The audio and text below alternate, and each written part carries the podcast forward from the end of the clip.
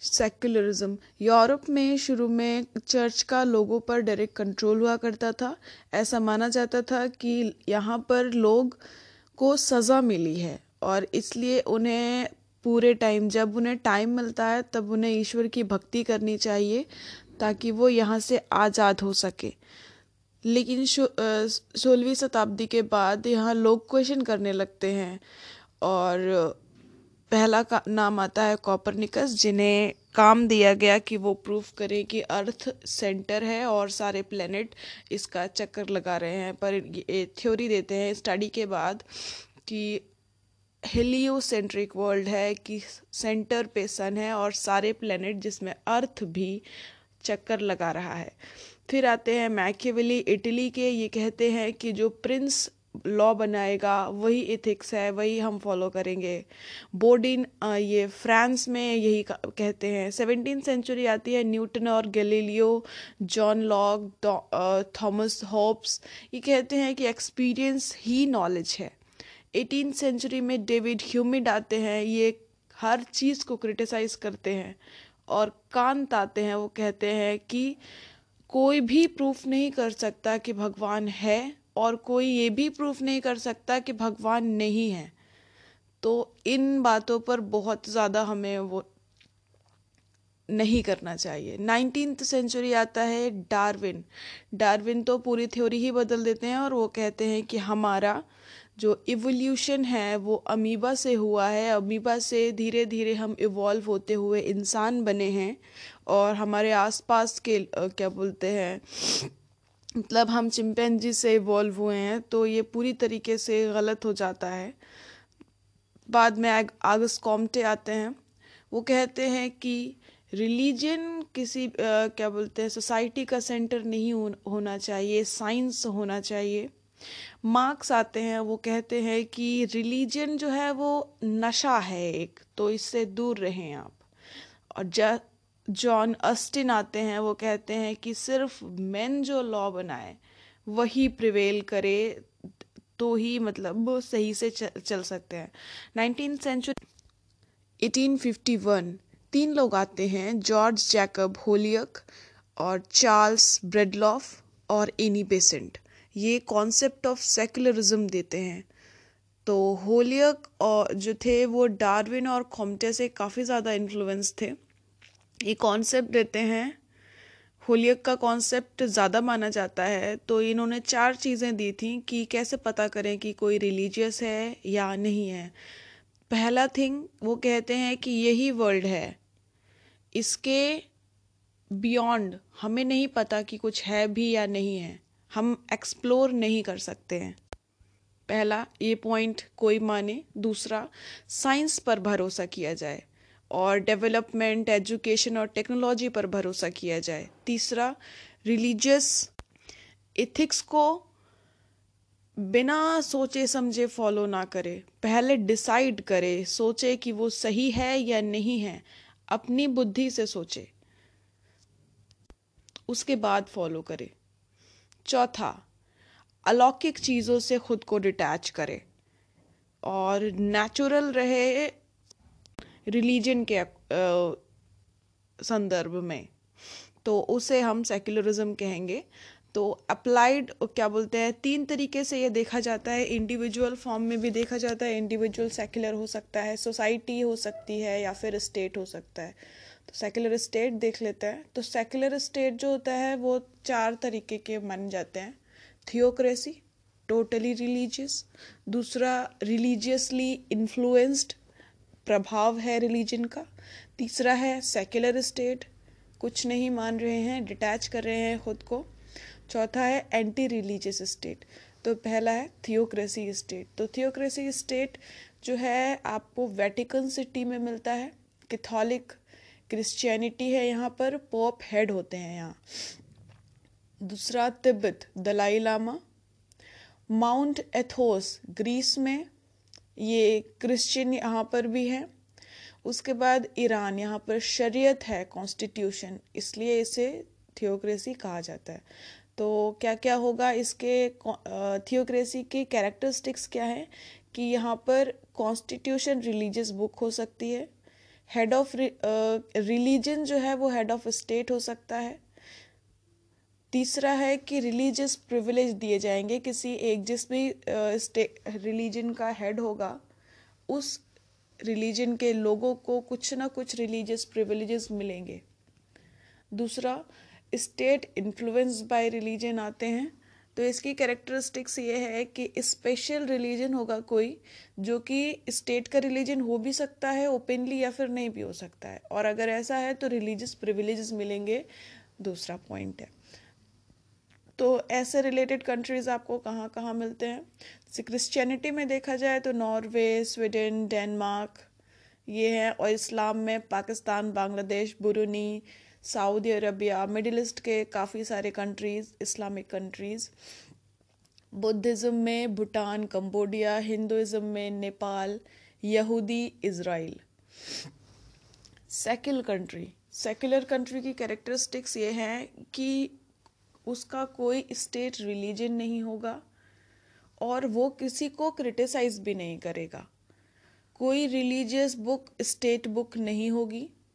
दूसरा पॉइंट है different area of work होगा रिलीजन और स्टेट का अलग अलग दोनों अलग अलग अपने अपने एरिया में काम करेंगे, एक दूसरे के एरिया में इंटरफेयर नहीं करेंगे। तीसरा, हर इंडिविजुअल को अधिकार होगा अपना पर्सनल रिलीजियस बिलीफ रखने का। चौथा रिलीजन के बेसिस पे कोई डिस्क्रिमिनेशन नहीं होगा।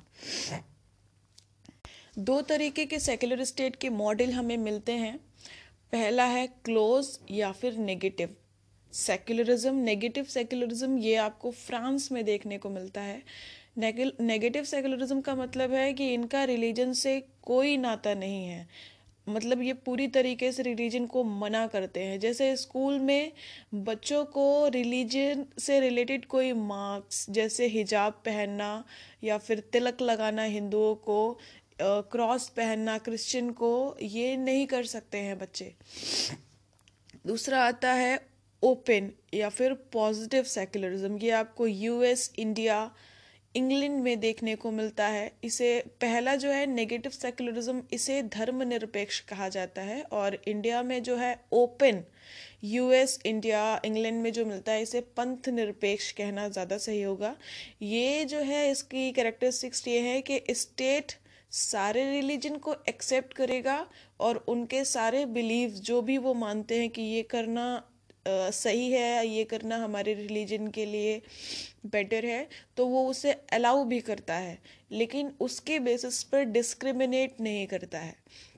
ये हो गया सेकुलर स्टेट चौथा आता है एंटी रिलीजियस स्टेट तो इनको मार्क्सिस्ट स्टेट भी कहा जाता है।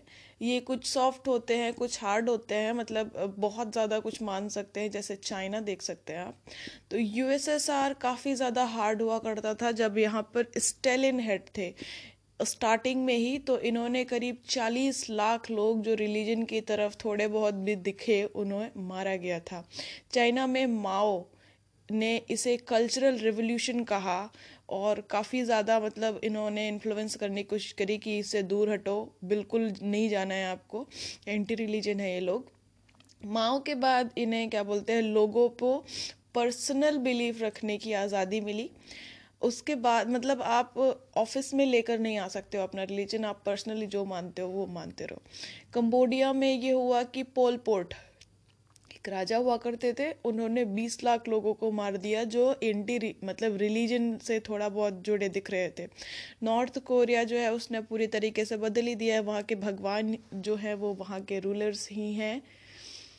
इंडिया के बारे में देख लेते हैं। तो इंडिया जो है, पहली तो चार कैरेक्टरिस्टिक्स की जो इसका है वो बुक है, वो रिलीजियस बुक नहीं है, यहाँ का कॉन्स्टिट्यूशन है।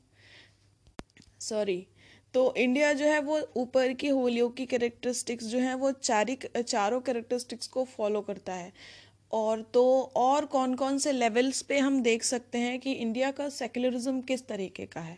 तो पहला है कॉन्स्टिट्यूशन दूसरा है पॉलिटिकल आइडियोलॉजीज तीसरा है पॉलिटिक्स और चौथा है सुप्रीम कोर्ट तो पहला है कॉन्स्टिट्यूशन तो कॉन्स्टिट्यूशन में आपको दिखाई देता है कि पहला प्रियम्बल में ही एक शब्द है सेक्युलरिज्म सेक्युलर जोड़ा गया है बयालीसवें संविधान संशोधन से। लेकिन ऐसा नहीं कह सकते, इसको बिना जोड़ने, इसको ना जोड़ने के पहले भी हमारा जो संविधान है वो सेक्युलर ही था। आर्टिकल देख लेते हैं तो article fourteen equality article fifteen discrimination नहीं करना है आर्टिकल सिक्सटीन आपको किसी मतलब यही सब रिलीजन और कास्ट सेक्स ये सब में आ रहा है। इनके बेसिस पर आपको जॉब में कोई दिक्कत नहीं होगी। तेईस, पच्चीस, छब्बीस पच्चीस, छब्बीस, सत्ताईस, अट्ठाईस ये तो आपके रिलीजन के ही हैं। आपको पूरी स्वतंत्रता देते हैं। आप जैसा चाहे वैसा रिलीजन मान सकते हैं। आप इंस्टीट्यूशन ओपन कर सकते हैं। ठीक है और फिफ्टी वन आता है फिफ्टी वन ए ए जो है आपका ये फंडामेंटल ड्यूटीज़ है इसमें भी है आप क्या बोलते हैं रिलीजन के बेसिस पर। आ, किसी को डिस्क्रिमिनेट नहीं करना है। तीन सौ पच्चीस ये है कि वोट वोटिंग आपका रिलीजन के बेसिस पे वोट नहीं मांगना है आपको। तीसरा आता है रिप्रेजेंटेशन ऑफ़ पीपल्स एक्ट इसमें एक सौ तेईस का सेक्शन का तीसरा पार्ट कहता है कि कोई भी कैंडिडेट रिलीजियस लाइन पे इन्फ्लुएंस करके लोगों से वोट नहीं लेगा और अगर ऐसा प्रूफ हो जाता है कि किया गया है तो उसका इलेक्शन इनवैलिड हो जाएगा। तीसरा है, उसके बाद आता है I P C C R P C और इंडियन एविडेंस एक्ट ये सब हर बंदे को इक्वल देखते हैं, बिल्कुल किसी को सेक्युलर रिलीजियस बेसिस पर डिस्क्रिमिनेट नहीं करते हैं। Civil procedure code special marriage act Indian succession act juvenile justice act. Juvenile justice act में पहले ये था कि मुस्लिम और पारसी लोग बच्चे गोद नहीं ले सकते। वो गार्जियन बन सकते हैं बट गोद नहीं ले सकते हैं। बट ये एक्ट लाने के बाद आ, ये इंश्योर किया गया कि मुस्लिम भी बच्चे गोद ले सकते हैं।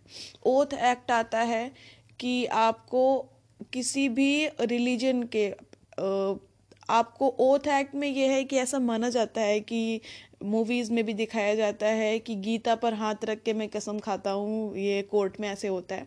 बट नहीं, आपको किसी भी गीता या कुरान पर हाथ रख के ये कसम नहीं खानी होती, आपको जस्ट यूँ ही बोलना होता है कि मैं जो कहूँगा वो सच कहूँगा। एक्सेप्शंस क्या क्या हैं? कि अब तक कॉन्स्टिट्यूशन के एक्सेप्शन मतलब ये तो हमने पॉजिटिव पॉइंट देख लिया अब नेगेटिव क्या है? कि U C C union civil court different law मतलब लॉज हैं हर रिलीजन के लिए, हर सिविल लॉज डिफरेंट हैं रिलीजन के लिए। मुस्लिम वोमेन जो हैं, वो उसमें काफ़ी ज़्यादा ऑपरेशन एक्सपीरियंस करती हैं। काफ़ी सारे एक्ट लॉज भी आते हैं। आर्टिकल थर्टी है। ये है कि माइनॉरिटीज़ की लैंड अगर गवर्नमेंट एक्वायर कर रही है तो उसको मार्केट वैल्यू पे प्राइस दिया जाएगा। और मेजॉरिटी पे है, अगर मेजॉरिटी के लोगों की लैंड है तो गवर्नमेंट जो उसे ठीक समझे, कम ज़्यादा दे सकती है। लेकिन माइनॉरिटीज़ के लिए उनका राइट प्रिजर्व है। ये है। तीसरा आ जाता है कि सी ए ये आपका सिटीजनशिप अमेंडमेंट एक्ट है। इसमें आपको रिलीजियसनेस देखने को मिलती है। चौथा है सब्सिडीज़ ऑन रिलीजियस टूरिज़्म ये पहले दिया जाता था सिर्फ़ हज जाने वाले लोगों को और उसे अब हटा दिया गया है। लेकिन अब कुछ स्टेट देते हैं हज और अमरनाथ के लिए। उसके बाद आता है हॉलीडेज ऑन रिलीजियस फेस्टिवल कि हमारे यहाँ रिलीजियस फेस्टिवल्स पर हॉलीडे होता है। तो इसको ये भी कह सकते हैं कि हमारा जो कंट्री है, वो पॉजिटिव रिली हर फेस्ट हर रिलीजन के लोगों, हर रिलीजन के फेस्टिवल्स पर हॉलीडे होता है, सिर्फ़ पर्टिकुलर रिलीजियस फेस्टिवल पर नहीं होता है। तो हम पॉजिटिव हैं, हम सबको मानते हैं, इसलिए भी होता है तो ये आप कह सकते हो। उसके बाद आता है नेक्स्ट पॉइंट है इंडियन पॉलिटिकल थॉट्स और सेक्युलरिज्म तो आपको उस टाइम पे मतलब सेक्युलरिज्म देखना है तो एम एन रॉय और ए के सो, सोपालन ये मार्क्सिस्ट थे सीपीआई के थॉट्स आप इससे देख सकते हो। नेहरू आचार्य नरेंद्र देव ये सेक्युलर थे लिबरल थे मार्क्सिस्ट से। और इनका मतलब मानना था कि इस रिलीजन का स्टेट पे कोई इंटरफेरेंस नहीं होना चाहिए। उसके बाद आते हैं गांधी राधा कृष्णन ये मानते थे कि रिलीजन मतलब ज़रूरी है स्टेट अच्छे से काम करे, उसलिए, उसके लिए रिलीजन ज़रूरी है। उसके बाद आते हैं पटेल, राजेंद्र प्रसाद और के एम मुंशी। ये इंडिविजुअल मानते थे कि अगर थोड़ा बहुत रिलीजन के कारण रिलीजन अगर आप जो भी है, उसका थोड़ा बहुत इंटरफेरेंस अगर स्टेट में हो जाता है तो इट्स गुड मतलब ठीक है, कोई दिक्कत नहीं है आप अगर रिलीजियस हो तो आपने पूजा कर ली कहीं हो रही है तो आपने एड ऑन हो गया तो इट्स ओके okay. ये मानते हैं कि इंडिविजुअल रिलीजियोसिटी इज़ गुड उसके बाद आते हैं श्यामा प्रसाद मुखर्जी। ये मानते थे कि अगर उधर पंजाब वो पाकिस्तान एक मुस्लिम स्टेट बना है तो इंडिया को एक हिंदू स्टेट होना चाहिए। तो ये आइडियोलॉजी मानने वाले आपको डायरेक्टली नहीं कहेंगे मतलब नहीं, लेकिन हाँ आप थोड़ा बहुत मान सकते हो कि बीजेपी और शिवसेना जैसी और कांग्रेस जो है, वो आपको पटेल, राजेंद्र प्रसाद और खे मुंशी वाले में आ जाती है। Secularism in governance and polity तो पहला है कि रिप्रेजेंटेशन ऑफ़ पीपल्स एक्ट 1951 ये इलेक्शन में कोई भी मिसयूज ना हो रिलीजन के बेसिस पर, ये पूरी तरीके से इंश्योर करता है। लेकिन रियली में देखा जाए तो 1970 के बाद फतवा पॉलिटिक्स आई। उसके बाद रोज़ा इफ्तार पार्टी क्या बोलते हैं इलेक्शन के टाइम पर होने लगे, लोग जा कर के मतलब इस टाइम पर लोग वो जा कर के इफ्तार पार्टीज़ में जो पॉलिटिशियंस हैं, वो इन्वॉल्व होने लगे। सारे रिलीजन ने धीरे धीरे फिर जब ये हुआ तो सारे रिलीजन ने पॉलिटिक्स में अपना रिलीजन मतलब लोगों को रिलीजियस बेसिस पर उसे ऐड ऑन करना शुरू कर दिया। फिर 1986 में होता है कि Muslim women protection rights on divorce act आता है और इसके बेसिस पर शरीयत लॉज को मतलब ज़्यादा इम्पोर्टेंस दी जाती है कॉन्स्टिट्यूशन के ऊपर।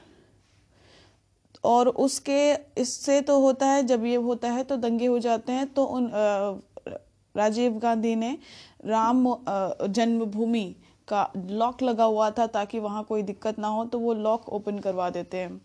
उसके बाद 1980 1990 में मंडल कमीशन आता है और मंडल कमीशन लोगों को कास्ट लाइन पे सेपरेट कर देता है।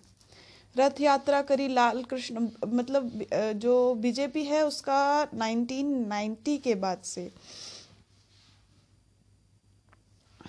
मतलब राम मंदिर का पॉलिटिक्स सेंटर हो गया 1996 के बाद। लाल कृष्ण आडवाणी रथ यात्रा करते हैं और कहते हैं कि यहाँ मंदिर बनेगा। कर, कार सेवा 1992 में तो ये मतलब पॉलिटिक्स में है। उसके बाद कम्युनल रियॉर्ड्स सत्य होते हैं, और अगर आप मानते हो कि कम्युनल रियॉर्ड्स के पीछे पॉलिटिक्स होती है तो भी मतलब ये है। और जैसा राहत इंदौरी साहब ने कहा है कि सरहदों पर तनाव है, देखो क्या देश में चुनाव है। फिर आता है, इसका नेक्स्ट पॉइंट है कि धर्म से मुक्त पॉलिटिक्स पॉसिबल नहीं है हमारे यहाँ अभी रिसेंटली देखा जाए तो। जुडिशरी में देखें तो जुडिशरी जो है, वो कहती है कि सेकुलरिज्म जो है, वो हमारा बेसिक स्ट्रक्चर है और इसलिए इसे वापस नहीं लिया जा सकता, इसे अमेंड नहीं किया जा सकता। 1994 में एस आर बोमाई केस आता है। सेक्युलरिज्म इन जुडिशरी तो बेसिक स्ट्रक्चर है हमारे कॉन्स्टिट्यूशन का, इसे कोई वापस नहीं अमेंड नहीं कर सकता। 1994 में कर्नाटका के चीफ मिनिस्टर थे, कर्नाटका, केरला यूपी राजस्थान एमपी हिमाचल प्रदेश। सब जगह पर प्रेसिडेंट रूल लगा हुआ था आर्टिकल 356 जहाँ ये ट्रेंड था कि जहाँ पर भी ऑपोजिट पार्टी की सरकार बनती थी, वो प्रेसिडेंट रूल लगा दिया जाता था। दे हो रहे थे राम मंदिर को लेकर के तो सेंटर गवर्नमेंट ने बीजेपी की सरकार थी यूपी राजस्थान एमपी और हिमाचल प्रदेश में दंगे हो रहे थे। इस कारण से सेंटर ने बोला आरएसएस को बैन करने के लिए, लेकिन यूपी राजस्थान और एमपी हिमाचल प्रदेश में नहीं किया जाता है।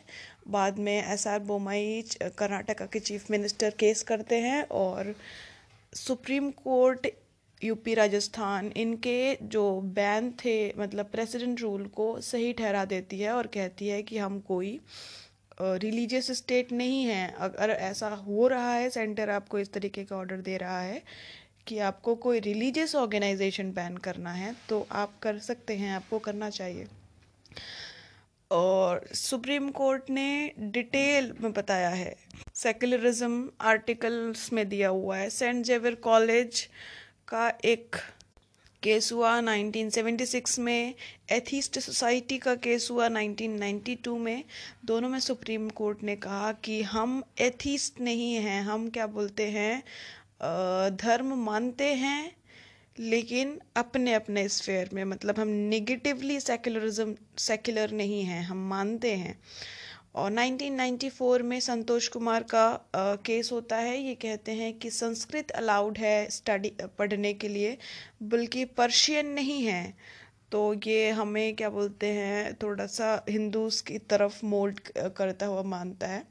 तो आर्टिकल 351 कहता है कि हिंदी जो है सारी भाषाओं से लिंक्ड है और इसका बेस जो है वो संस्कृत है।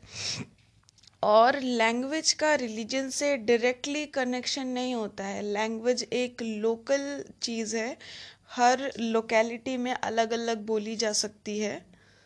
और संस्कृत जो है वो इस, इसको हर भाषा का एक मदर ऑफ़ ऑल लैंग्वेजेस कहा जाता है। तो इस बेसिस पर आप कह सकते हो कि हम अलाउ कर रहे हैं। अरुण रॉय का केस हुआ 2007 में। सेफ्रनाइजेशन इन्होंने कहा कि नेशनल करिकुलम फेल फ्रेमवर्क में बोला गया था, वैदिक लैंग्वेज पढ़ाई, वैदिक मैथ्स पढ़ाई जाएगी ताकि लोगों, बच्चों को जल्दी जल्दी फास्ट कैलकुलेशन सिखाया जा सके। तो इस पर केस किया गया कि ये सेफ्रनाइजेशन है, वैदिक चीज़ें पढ़ाई जा रही हैं। तो सुप्रीम कोर्ट कहता है कि नहीं, बच्चों को ये टेक्निक दी जा रही है और इसे आप रिलीजन से ऐड नहीं कर सकते हैं। ये कहा कि हम सारे के सारे रिलीजियस फेस्टिवल को सेलिब्रेट करें स्कूल में। ये भी आया था, फिर इंक्रीज स्पिरिचुअल क्वेश्चन बढ़ेगा इससे। तो ये सारी चीज़ें आती रही हैं। कॉन्स्टिट्यू सुप्रीम कोर्ट ने बहुत बार इसे, क्या बोलते हैं कॉन्स्टिट्यूशनल मोरालिटी को मेंटेन करने की कोशिश करी है। कहा है कि जब भी रिलीजन इंडिविजुअल राइट को छीनेगा, तब तब हम कॉन्स्टिट्यूशन में मोरालिटी को प्रिवेल करेंगे और स्टेट उनके राइट्स को प्रिवेंट करेगा। आर्टिकल काफ़ी सारे हैं, हम ऊपर देख चुके हैं। शाहबानो केस में गुजारा भत्ता के लिए था ये। शाहबानो केस में फिर एक शायरा बानो केस है, इसमें इंस्टेंट ट्रिपल तलाक है। डैनियल लतीफ़ इनके चीफ जस्टिस सॉरी जस्टिस हुआ करते थे। शबनम हाशमी केस हुआ है, और इसमें था कि को जो मुस्लिम हैं, वो गार्जियन बन सकते हैं, लेकिन एडॉप्ट नहीं कर सकते हैं। तो जुवेनाइल जस्टिस एक्ट आया इसके बाद juvenile justice and protection act 2014 इसमें बोला गया कि मुस्लिम भी अडॉप्ट कर सकते हैं। सबरीमाला केस में वुमेन को अलाउ किया गया। बाद में बहुत ज़्यादा इंटेंस प्रोटेस्ट हुआ तो नई बेंच बनाई गई है। उसमें फिर से डिस्कशन करने के लिए। फिर आता है मोहम्मद हनीफ कुरैशी, और इन्होंने कहा था कि बकरीद के टाइम पर हम गाय को अगर मार रहे हैं तो ये आ, हमें अलाउ होना चाहिए।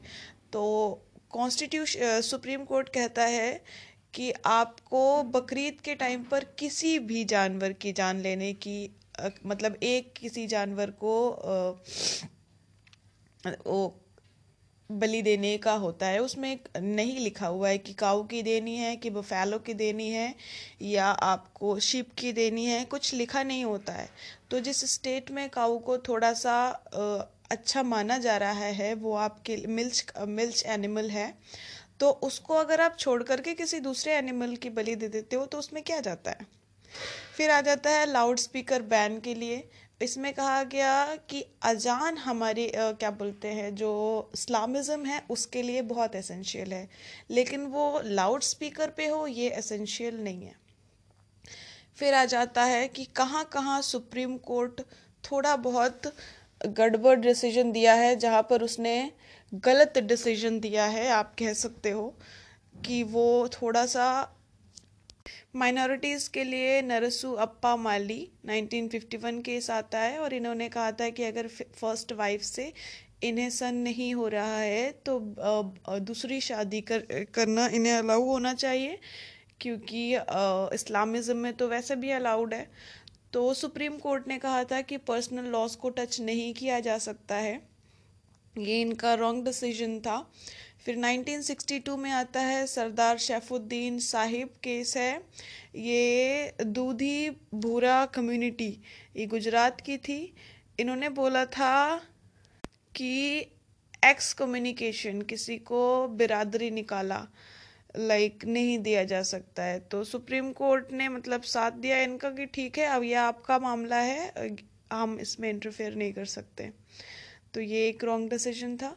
मेजॉरिटी में हुआ है तो मनोहर जोशी ये right to people representation of peoples act 1992 में। और इसमें बोला गया था, इन्होंने डायरेक्टली बोला था कि अगर हम जीत जाते हैं तो महाराष्ट्र को पहला हिंदू स्टेट बना देंगे हमारे इंडिया में।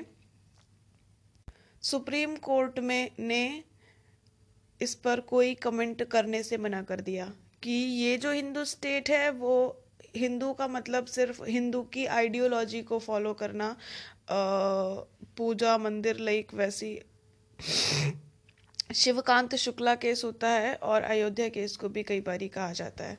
अदर इंपॉर्टेंट कंट्रीज़ में देखें सेक्युलरिज्म तो वेस्ट में तो फ्रांस 1995 में लोइसिटे नेगेटिव सेकुलरिज्म को इसने अपनाया। यहाँ पर कोई भी स्टूडेंट रिलीजियस मार्क्स नहीं पहन सकता। 2011 में हॉस्पिटल्स में भी अलाउ कर दिया गया कि कोई भी हॉस्पिटल में अगर आप जा रहे हो तो रिलीजियस मार्क्स नहीं पहन सकते हो पब्लिक प्लेस पर नहीं पहन सकते हो। और यहीं की एक पत्रिका है चार्ली हेब्दो चार्ली हेब्दो जो काफ़ी कंट्रोवर्शियल कार्टून्स को छाप करके आ, मतलब उस पर अभी केस चल रहा है अभी। यूएसए में देखें तो यहाँ पर सेक्युलर पॉजिटिव सेक्युलरिज्म है। यहाँ के थर्ड प्रेसिडेंट थे थॉमस जैफरिन। यहाँ इन्होंने बोला था कि देर शिल वॉल ऑफ़ सेपरेशन इन्होंने कहा था कि स्टेट और रिलीजन के बीच में एक वॉल होनी चाहिए सेपरेट करने के लिए दोनों को। हाउस ऑफ़ लेकिन यहाँ पर भी देखे तो मोटो, जो यूएसए का मोटो है, वो है, इन गॉड वी ट्रस्ट. और अगर यहाँ पर ओथ लिया जाता है मिनिस्टर्स ओथ लेते हैं तो वो भगवान के नाम पर लेते हैं। रिलीजियस फेस्टिवल्स पर छुट्टी होती है, मनाए जाते हैं। यूके पॉजिटिव सेकुलरिज्म है यहाँ पर। फिफ्टी वन परसेंट जो हैं वो क्या बोलते हैं, daily Christian prayer fifty one percent जो स्कूल हैं, वहाँ पर डेली क्रिश्चियन प्रेयर को फॉलो करना ज़रूरी है। और यहाँ पर जो क्राउन है, वो हेड है तो इसको रिलीजियस क्राउन मतलब जो कोरोनेशन होता है, आपका जो हेड है, वो रानी है, कोरोनेशन जो होता है, वो सारा पूरा रिलीजियस वे में होता है। और यहाँ पर एक हाउस ऑफ़ लॉर्ड होता है, वहाँ पर कंफर्म है कि 26 मेंबर चर्च के होंगे और यही मेंबर्स कोरोनेशन में पार्ट करते हैं और डिसीज़न मेकिंग में भी डायरेक्टली इन्वॉल्व हैं। मुस्लिम में टर्की टर्की देखें पहला तो कमाल आतातुर्क। इन्होंने सेकुलर स्टेट बना दिया था टर्की को, लेकिन इनके जाने के बाद, कमाल आतातुर्क के जाने के बाद तुर्की ने रिलीजियस लाइंस पर खुद को मोल्ड करना धीरे धीरे शुरू कर दिया और अभी जो प्रेसिडेंट हैं, वो नाम तो नहीं याद है, हागिया सोफिया, जो पहले एक मॉस्क हुआ करता था। शुरू में ये एक सिक्स सेंचुरी में इसे बनाया गया Uh, byzantine empire के